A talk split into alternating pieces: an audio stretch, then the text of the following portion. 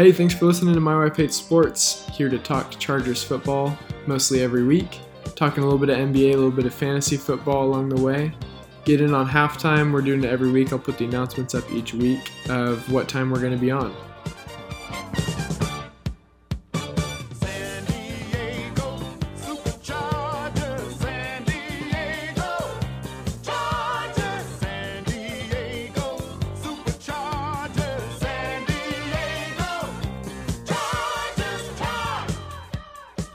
What's up, everybody? Thanks for hopping into My Hates Sports today.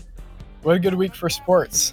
We got uh, NBA Media Days, NBA training camp opening up this week. Got some preseason action. Uh, WNBA playoffs are going. Most importantly, on, on my schedule is NFL Week 3. That was just an awesome week. I'm feeling pretty good as a Chargers fan. We're feeling great getting that dub over the Chiefs. What an awesome game that was. I'll get into that as well. Um, today, I want to talk about NFL penny stock picks. So I'll get into that, talk some Chargers Chiefs, recap some of the games from week three. I also want to talk some fantasy football towards the end. So, my penny stock picks.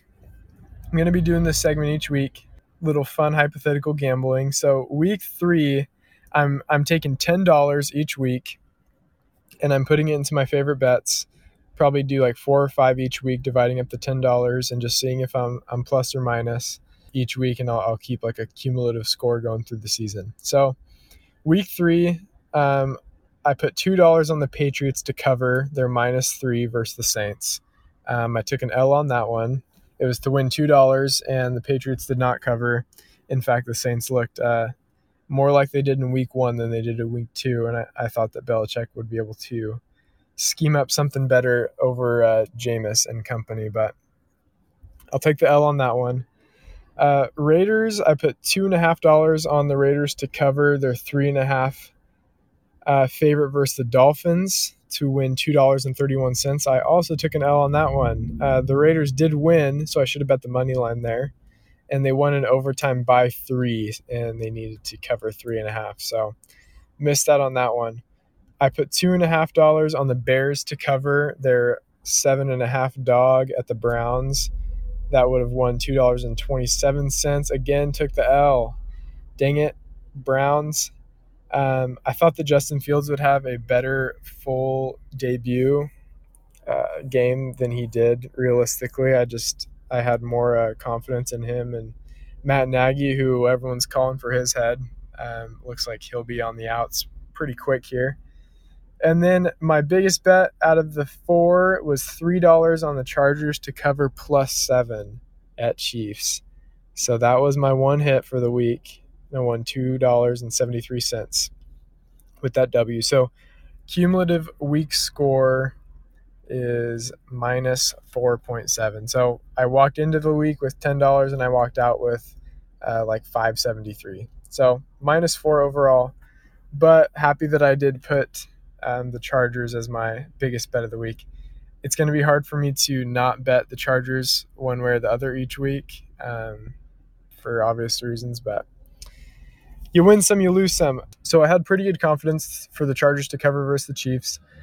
Uh, it's a division game; those normally tend to be close, and the Chargers have had uh, pretty good luck over the years staying close with the Chiefs. So the Chargers had the win in 2018 over the Chiefs with old Philip Rivers hitting the game-winning touchdown to Mike Williams that would have tied the game, but we decided to go for two and then that two point conversion again to Mike Williams uh, gave us the W there.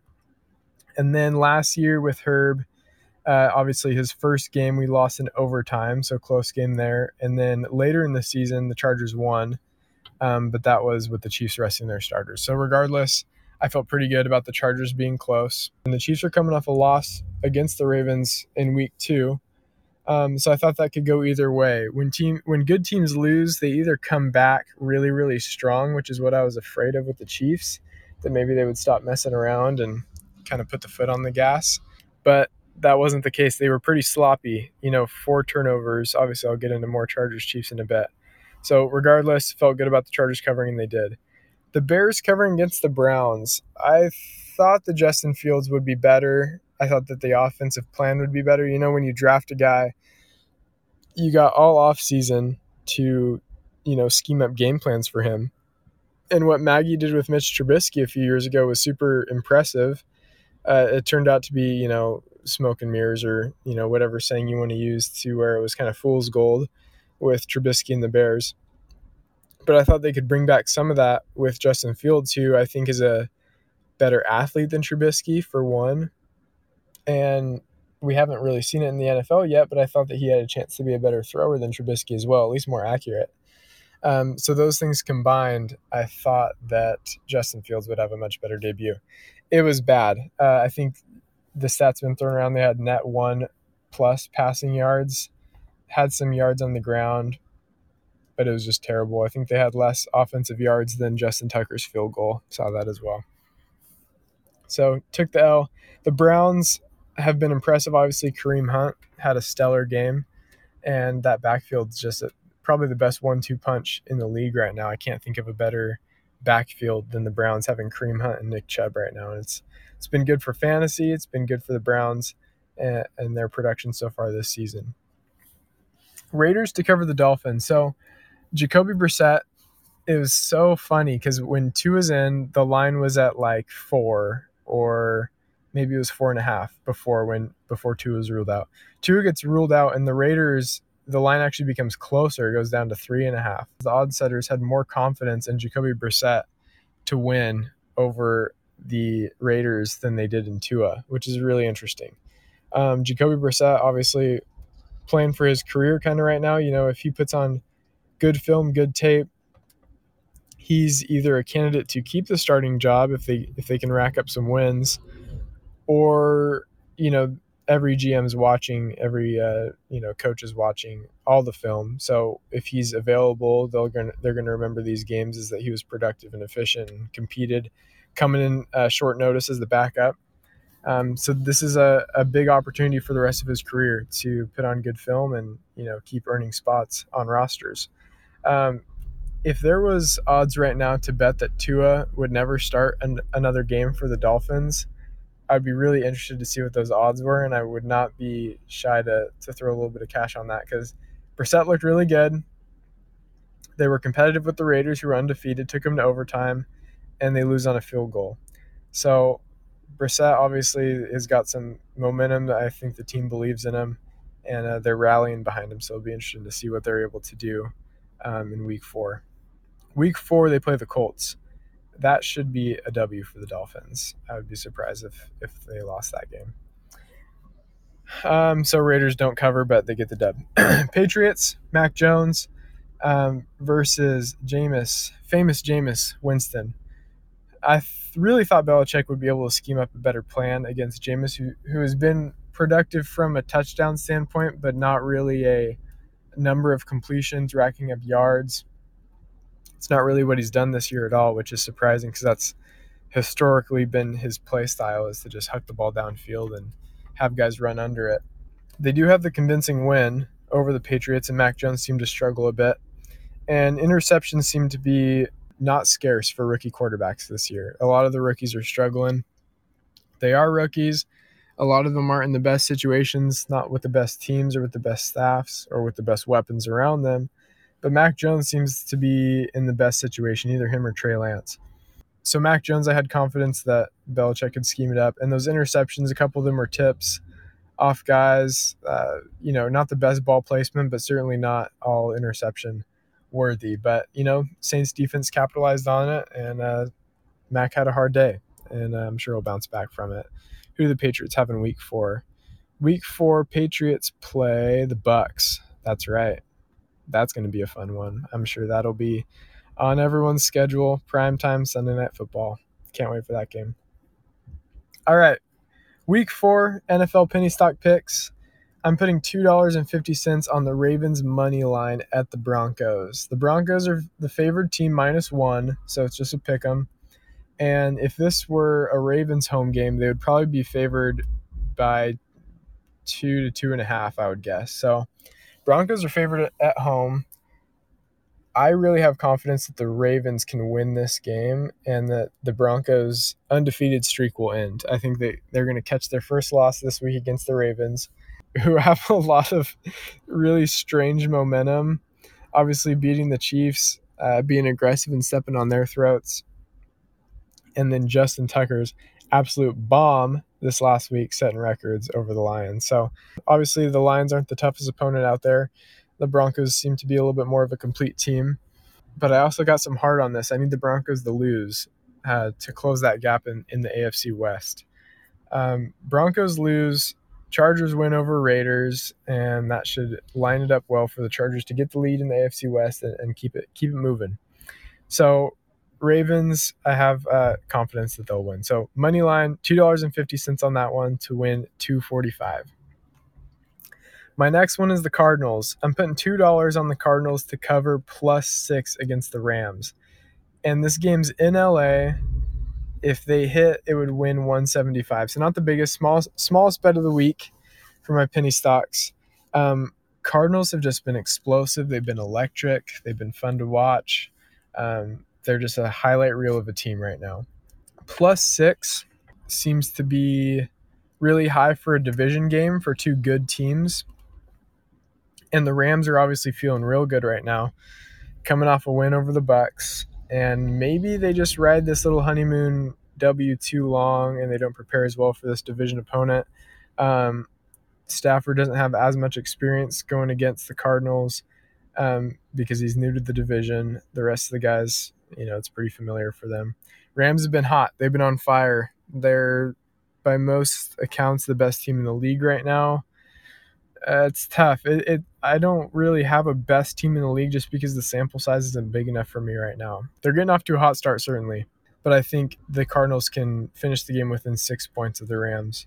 Okay, two and a half on the Vikings money line versus the Browns. So the Browns are favored minus two, but this game's in Minnesota, so they'll be playing in their their home dome. Kirk Cousins is on a bit of a bit of a tear right now, a bit of a hot streak. The last two weeks have been really good for him. This last week, I did start him in my fantasy league, and he produced very well, putting up over 30 points. Um, pretty convincing win over the Seahawks. He's got a lot of weapons. So they got the backfield with Dalvin Cook and Mattison, and Cook was out, and Mattison just filled in, uh, almost didn't even miss a step. Like the drop off between Cook and Mattison in that offense um, isn't much. Obviously, Cook's the better player and deserves you know much more money, and on the open market, I'm sure he would demand uh, a bigger salary. But in that offense, that scheme, maybe it's the hair as this, their similarity that just lets Mattison produce. But they've been playing well. They got weapons galore. Thielen, Jefferson, they got guys, and Kirk's hot right now. He's traditionally he's been up and down. Either he's really hot or really cold. But right now he's hot, so I'm just gonna ride it. Putting 250 on the Vikings to win outright over the Browns in Minnesota, and I can win 280 off that bet. This last bet might be my favorite bet out of the four. I'm putting three dollars on the Lions to cover plus three in Chicago versus the Bears. If they hit, it'll win 261. Lions, their record is not as bad as, as the team is, I don't think. You know, Justin Tucker has to hit the longest game winning field goal in NFL history off the bottom crossbar for them to win by two as time expires. So that's a game they could have easily won if, uh, you know, Lions Twitter has been fuming since then because the delay of game that should have been called the previous play, um, which would have pushed them back five yards and would have pushed them out of field goal range. Uh, time had expired pretty obviously on that one. I know the refs are pretty forgiving sometimes with delay of games just because they, I guess their procedure on it is they they're watching the ball, they look up at the play clock. If the play clock hits zero, then they look back at the ball and see if it's been snapped. So you kind of get like an extra second, second and a half out of that one. But the Ravens definitely did not snap that ball on time. That that definitely should have been called. As long as the the the play clock on the screen was synced up with the play clock in the stadium, you know, sometimes it's off. Uh, that should have been a delay game. So Lions to cover over the Bears. The Bears look terrible, and they're still favored by three. They are at home. If this was in Detroit, I don't think the Bears would be favored at all. But I don't have much reason to have faith in the Bears and that coaching staff right now coming out, out of this loss. The Lions look gritty. Uh, Jared Goff hasn't been terrible. D'Andre Swift and Jamaal Williams in the backfield are looking good. Um, they're playing with a lot of heart. Uh, you know, they're, they've kind of taken on the spirit of of uh, Motor City Dan Campbell, and I think they're to for sure be able to cover plus three. I wouldn't be surprised if they won this game, to be honest. I, I don't think the Bears have much going for them right now. So those are my penny stocks for the week. Two and a half on the Ravens money line, two dollars on the Cardinals to cover six at the Rams, two fifty on Vikings to win versus the Browns, and three dollars on the Lions to cover plus three at the Bears in Chicago. All right, let's talk some Chargers Chiefs. What a game. It's Christmas morning when I wake up and I see Asante Samuel getting picks off Mahomes early. We go up early. It's just it's the best. I I had a conversation with a couple of my Charger buddies and I said I honestly would rather beat the Chiefs in the regular season either in Kansas City or in LA, doesn't matter to me. Mexico City, wherever the game is. I would rather beat the Chiefs in the regular season than have a win in the wild card round against some random team than lose in the second round in the divisional round. If we're just going to win one playoff game then lose and we just beat a random team like the Ravens, the Titans, whoever it is, I would rather beat Mahomes and the Chiefs during the regular season, at least one of the games, if not both. Um, that's how deep this rivalry is right now, and it, it's it's the beginning of it, but it's already deep. Chargers historically, they're I would say the team that Chargers fans hates the hate the most is the Raiders. Um, that rivalry has kind of been the strongest over the years in the AFC West, but the last few years, you know, the Chiefs have a target on their back from every team, but especially the Chargers. So start out the game. Mahomes tries a no look pass.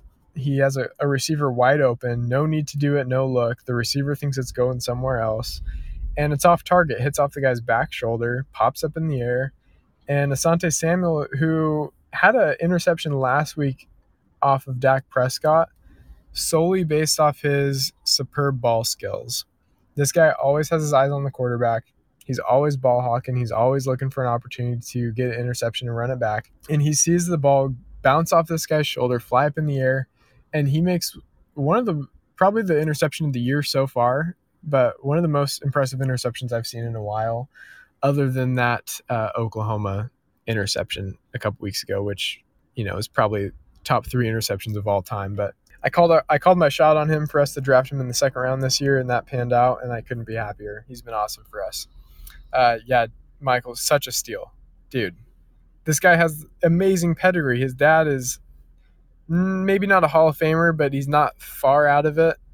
Playing for the Pats and the Eagles, got some Super Bowls. I mean, Asante Samuel Sr. was a guy that I always would have loved to have on the Chargers. So when I saw his son coming up, saw that he's an absolute dog. Uh, Florida State obviously has the connection with Derwin James and Jalen Ramsey, who I wouldn't be surprised if Jalen Ramsey hopped on the Chargers in the next couple years because his relationship with Derwin and Asante and Coach Staley, I couldn't be happier with Asante in the second round. Hill gets the ball in like a crossing route, um, kind of over the middle. Tevaughn Campbell punches it out. Mike Davis picks it up, and that looked like a borderline drop to me. That probably that fumble probably could have been called either way, but they called it fumble on the field and played on, so that's a little bit harder to overturn kind of once once the play's already through. But it was close. Hill doesn't normally fumble, so I'll take that. So now we're plus one in the turnover margin. Keenan Allen gets the touchdown off the Herbert jump pass. Herbert uh, didn't look great in the red zone last week against Dallas. Obviously, got a couple touchdowns called back. You know, I'm trying to get over that. I'm in the I'm in the healing process of that one. But he looks the guy off, pump fakes, comes back to Keenan in the end zone, gets the touchdown. Um, Herbert was amazing in this game. Four touchdowns, no interceptions. Um, then we missed the extra point, and I think that kind of set the table for later in the game, not having as much confidence. Um, going to our field goal kicker when the game's on the line. It was a really, really windy game, so uh, you know you can scratch off some of the blame, but missing extra points is, is pretty unacceptable. I get it's not the chip shot that it used to be, but it's still a very makeable kick for a kicker who's uh, trying to earn his way in the NFL. So I hope he can sharpen that up. We got Clyde Edwards-Helaire fumbles after again Tevaughn Campbell strips it again. One thing I think is hilarious with Clyde, and maybe you guys have noticed this, is on Sports Center, Scott Van Pelt, whenever he says his name, he says Clyde Edwards Elair. Just making sure you get the pronunciation right. It's not Hilaire, it's Elair, but you don't have to scream the E every time, Scott Van Pelt. Just Clyde Edwards Elair. He fumbles. Tevaughn Campbell gets his second strip, um, and Mike Davis picks it up again. So good, good uh, combo of, of the strip and the scoop there between Campbell and Davis. Um, get the ball back, and we're capitalizing off these turnovers. Keenan catches a high ball for the first down in the red zone, and then uh, you know one thing with Herbert is his ball placement has just been superb. He, he has big targets. Obviously, Keenan's not the biggest receiver, but he, he's 6'2", 6'3", and has a pretty good catch radius. Mike Williams, massive target. Jared Cook, massive target. Donald Parham's like 6'8". So Herbert's ball placement, throwing the ball high and away where only his guy can get it. Keenan gets that high ball, and then Ekeler leaks out of the backfield. Week one, there was a big criticism that Ekeler wasn't involved in the passing game at all. He didn't have any receptions, and fantasy owners weren't stoked on that. But this play, he had like eight yards of separation between him and the closest Chiefs defender. So he's able to get that reception, just bolts right into the end zone, dives in, gets the score on the board. Obviously, great for fantasy perspective. Gets the catch, gets like 12 yards and the touchdown. Big play. Just lightning out of a bottle for Ekeler. Um, so then we go for two, and we go for two because we missed the extra point. And when we line up, nobody's even on Mike Williams. So Herbert just checks it at the line. Mike Will is waving at him. Hey, no one's on me. Just throw it over here. And he gets it to him. Took a little bit too long on the snap for my, my liking. I think we just should have walked up and once he saw that, just freaking snap the ball and throw it to him. But we make it 14 zip. And Staley's not been shy about going for two. Obviously, yes, or on Sunday seemed to be one of the most aggressive performances we've seen from a coach going for it on so many fourth downs and going for two all the time. I love it. I like to see it. They said the Chiefs have had a, a lead in 68 consecutive games, including playoffs. That's just insane to me that with this Mahomes guy, you always got a chance. They're going to have a lead in every single game, and their defense has, has been their downfall most of the time. Not been the best defense. Um, Chargers get the ball back. They're down 14 17. We go for it on fourth and four instead of attempting a 46 yard field goal to tie the game. Of course, Keenan Allen shakes his guy, gets it. And uh, Romo was great on that call. Um, Mike Williams is supposed to run a slant, and he shakes his guy so hard that he jumps inside, and then Mike Will just goes upfield. He's got open space between him and the end zone. Goes up, throws his hand up, and gets the touchdown. Mike Will has just been on fire. If there's no way he's available in your fantasy leagues at this point, but he was a super late round pick and a waiver wire in a lot of leagues. If you don't have Mike Will, you probably won't be able to get him at this point, but he is making a big difference for fantasy. Three games, four touchdowns. I th- think he's got like over 300 yards at this point and just racking it up. So he's been awesome.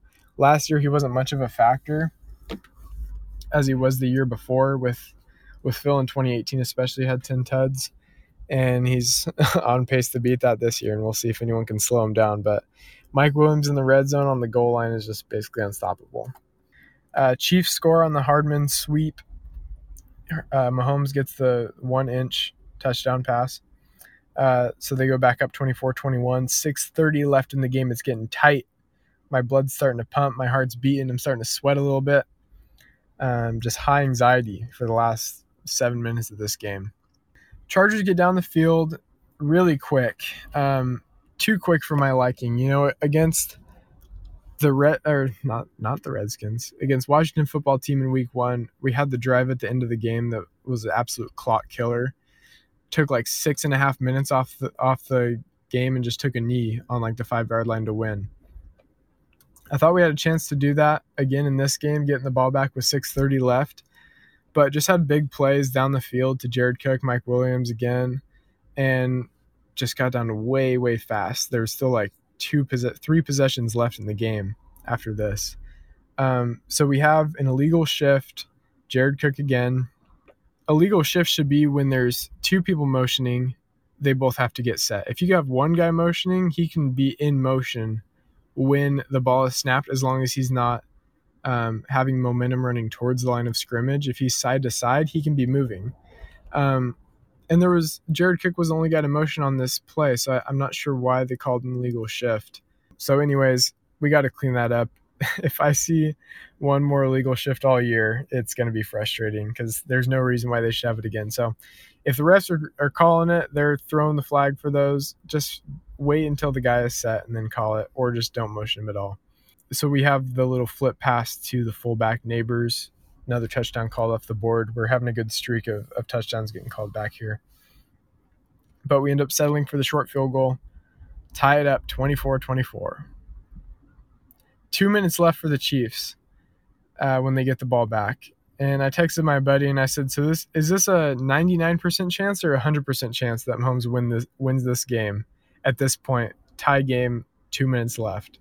Maybe Brady would have won it. Maybe he's the only only quarterback that you would rather have in that scenario than Mahomes. Tie game, two minutes left to just go down the field, manage it perfectly, and win the game.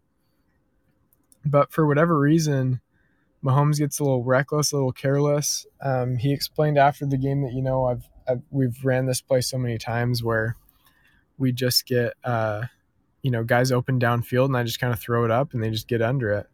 Um, what he didn't take into account was the safety over the top, which credit to the Chargers defense and their staff for game planning this the right way. Always, always, always having a guy deep over the top, especially of Hill, but also of Kelsey. So Mahomes scrambles to the right, and Kelsey reverses direction and comes back, and Mahomes just overthrows it. And Alohi Gilman, Laie boy, Hawaii boy, local boy, gets under it for I think the first interception of his career um, after we drafted him last year. So happy for him. Um, just trying to force the big play, trying to get lucky or trying to get a flag, and it just didn't work out. So that's awesome. I love it. And at that point, I was like, all right, we got a real chance here. Let's just uh, manage the clock right. Uh, and then we get stopped on the second and third down. Fourth and four, offense lines up to go for it. And I'm thinking, oh, this is pretty gutsy. But, you know, it's a windy day. Our kicker already missed an extra point. Probably don't have the most confidence in him. So we send out the offense to go for it on fourth and four. And then we get a false start. Uh, it's a hard count, motion, and, uh, you know, the left guard and left tackle both, uh, you know, false start. So move it back to fourth and nine. So now I'm thinking, all right, now we're definitely out of field goal range. It's a long field goal, uh, but you don't want to punt in this situation because you're trying to win. I think if we learned anything from the Ravens last week, playing the Chiefs, it's that you have to try to win the game. You can't try not to lose. You got to be aggressive. You got to go for it. And fortune favors the bold. So they go for it on fourth and nine. Staley, after the game, said, You know, when you got these guys on offense, it's the easiest decision in the world. Uh, when you got Herbert, Keenan Allen, Austin Ekeler, Mike Williams, Jared Cook, a good offensive line, you feel confident in it. And they get the, the PI call. Um, so that really set it up nicely. Good break there, first down, spot of the spot of the flag. And again, we just got to the goal line super quick. First and goal, and Romo's on the call, and he's saying, you know, I would honestly just take a freaking knee right here. Run the clock all the way down. There's like 30 seconds left in the game. Run it down till you got like three seconds left. Call a timeout. Kick the chip shot as close as you can get field goal, and you should win. And Herbert and Mike Williams admittedly after the game said, you know, this was actually a design run play. But Herbert liked the matchup for Mike Williams, so he checks it to a fade, which is just super ballsy, super aggressive to just be like, you know, we got 30 seconds left. We're in perfect position to win this game by three points.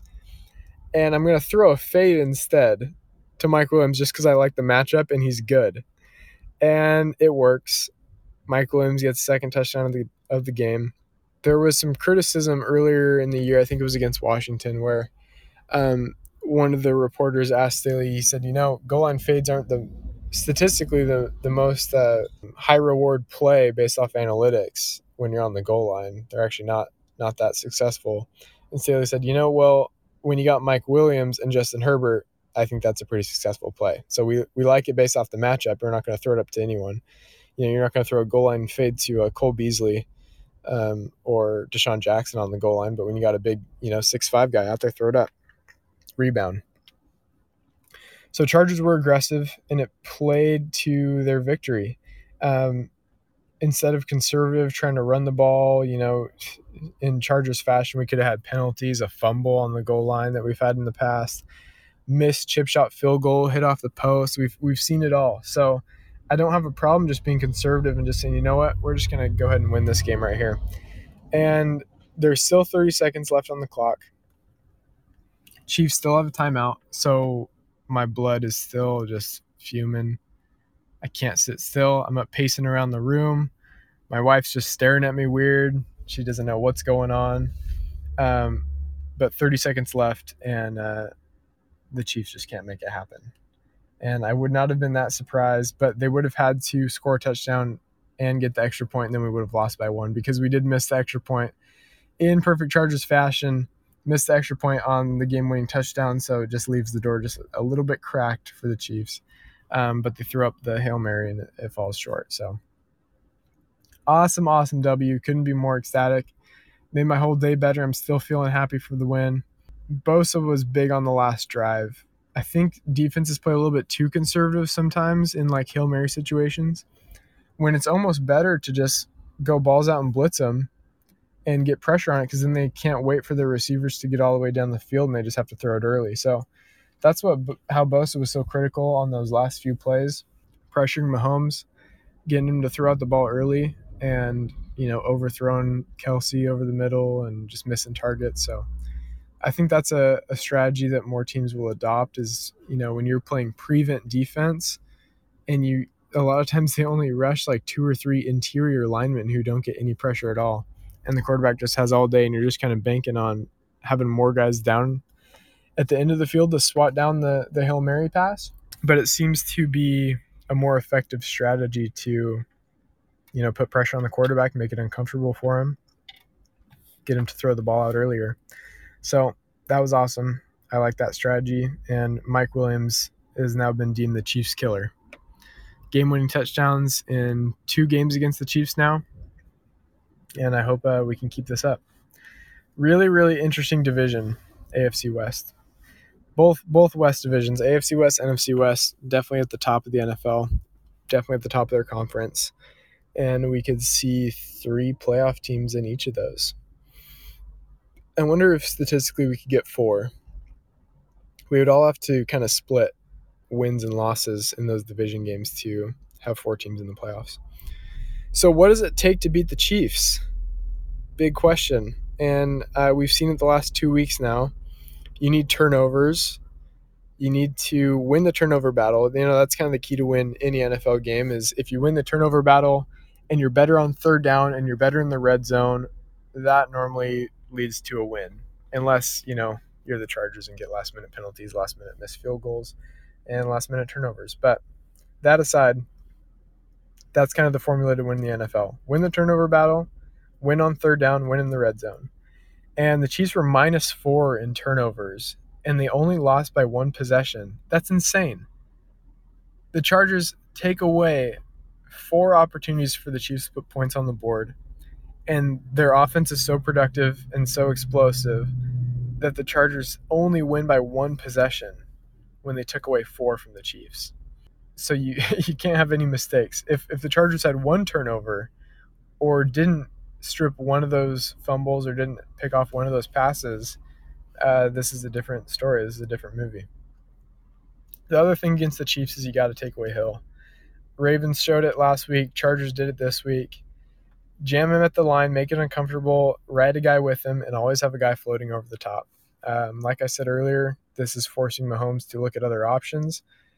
Kelce is one of the greatest tight ends of all time, but he's not going to have the downfield explosiveness that Tyreek Hill has. He's still great, and if you can put like a linebacker and a safety on him, if you can just take away that option as well, and then you're just playing man on man for their other three options, that's a pretty good strategy. And Mahomes is going to try to do what he can do.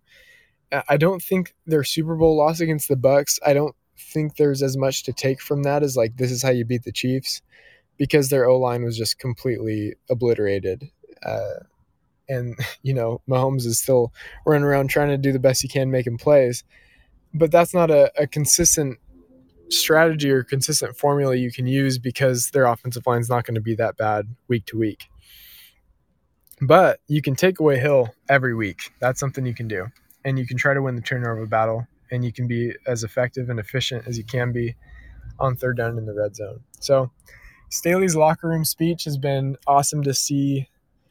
The the Chargers have a guy that's, you know, one of their videographers is just right in front of his grill every time they get a W in the locker room when he's talking to the team.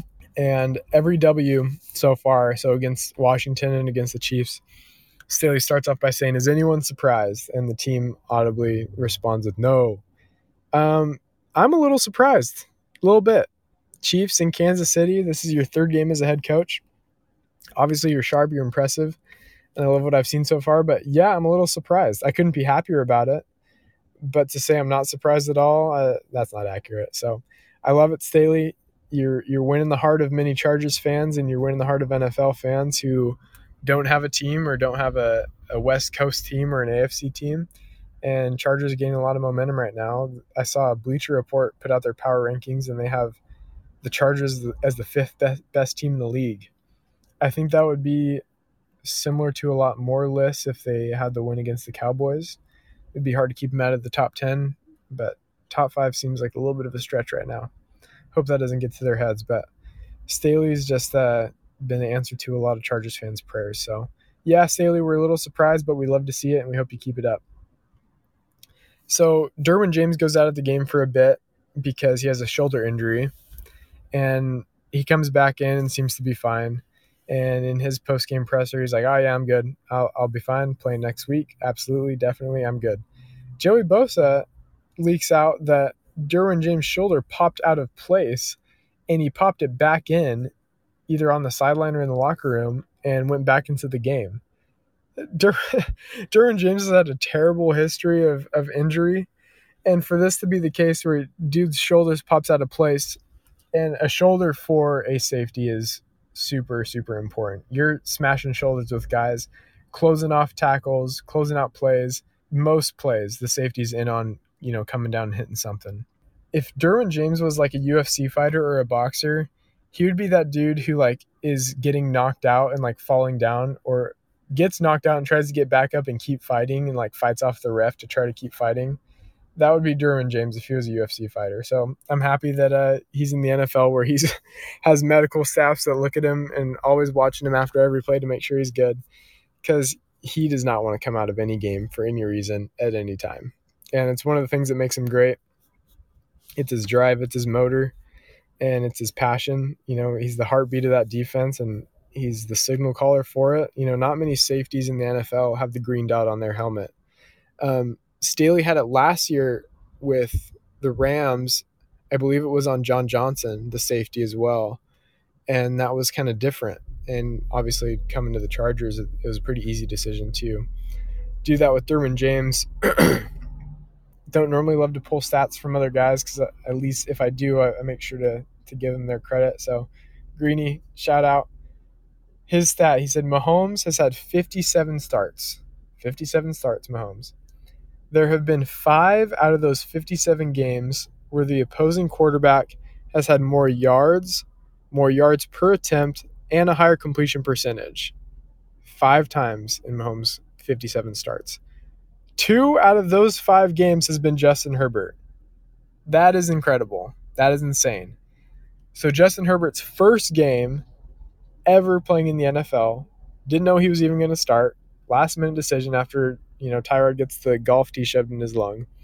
Herbert comes out and throws for more yards, more yards per attempt, and a higher completion percentage than Mahomes. So that was one. And the second one was this last Sunday. Herbert outplayed Mahomes. He's outplayed him two times now, and he's beaten him once. Um, this is a bona fide rivalry. This is going to be a Peyton versus Brady style rivalry, I think, for the next decade and a half. And I'm here for it. I'm ready for it. Uh, this is going to be one for the ages because if Herbert has outplayed Mahomes both times that he's played them, obviously he's getting up for those games. And I don't know what it is because Herbert, you know, obviously he's a physical specimen, but coming out of the draft or coming, you know, into the draft, there were so many doubts about his leadership style, his personality. People were so concerned about for whatever reason, and uh, he's gaining the confidence of his team. The teammates love him, the guys love him, the coaches love him, the fans love him, and I think you know mainstream national media is just grasping to Justin Herbert right now. Everyone's saying, you know, the gap between Herbert and Mahomes is not as big as you think. They're pretty dang close. Mahomes, who plays a little bit more like Brett Favre-ish or Aaron Rodgers, you know, off-platform throws and uh, getting the ball out, kind of a little reckless, but more explosive, big plays. Herbert plays a little bit more buttoned up, a little bit tighter, and but you know, just as athletic and just as good at an arm. So it's going to be great. I'm looking forward to it. All right, so fantasy this week, it was pretty good for me personally. I executed a trade this week, first trade in the league coming in week three. Um, I did it after the Thursday night game, and Mark Ingram was involved in the trade, so it didn't get executed before I had the full matchup this week. But I'll read it off to you, and you guys can hit me with uh, who you think won the trade. So I gave up Mark Ingram, Rob Gronkowski, and J.D. McKissic, and in return I got Jonnu Smith, Cordarrelle Patterson, and Tee Higgins. Um, reasons I did this trade. So I gave up Gronk because I also have Kyle Pitts. Gronk was off to probably the the hottest start you can have as a tight end, especially this season. Uh, two touchdowns in the first two games, so four touchdowns total. His trade value is never going to be higher, and I traded him to a team that is lacking tight end uh, productivity. So um, they actually reached out to me to start and said, "Hey, I'd like one of your tight ends. What do you want for him?" And uh, I put in a waiver claim last week to get Patterson over McKissic. I put McKissic as my second option, and this guy got Patterson, and I got McKissick. And he was actually on the fence between who he wanted out of the two. So I said, let's swap those. Give me Jonnu Smith so I have a backup tight end, and you can have Gronk. And Mark Ingram was just thrown in as extra, but give me Tee Higgins back. Tee Higgins was pretty good the first two weeks, um, but he is injured right now with I think a shoulder injury, so he didn't play this last week, but he should be back. Um, so I thought long term, I can throw Tee Higgins as my flex, keep Pitts as tight end because I was playing Gronk and Pitts at the same time as one is tight end, one is flex. So did that one. Um, put the poll on my Instagram. It seems to be leaning in my favor, uh, getting Patterson, Higgins, and Jonnu. So I'm happy about that. It was a good trade. Appreciate you guys listening. This will be uploaded as a podcast as well at My Fate Sports. You can get that on Spotify or Apple Podcasts or wherever else you listen. You follow us on Instagram at My Wife Hates Sports underscore. And appreciate it. See you next week. Go Chargers.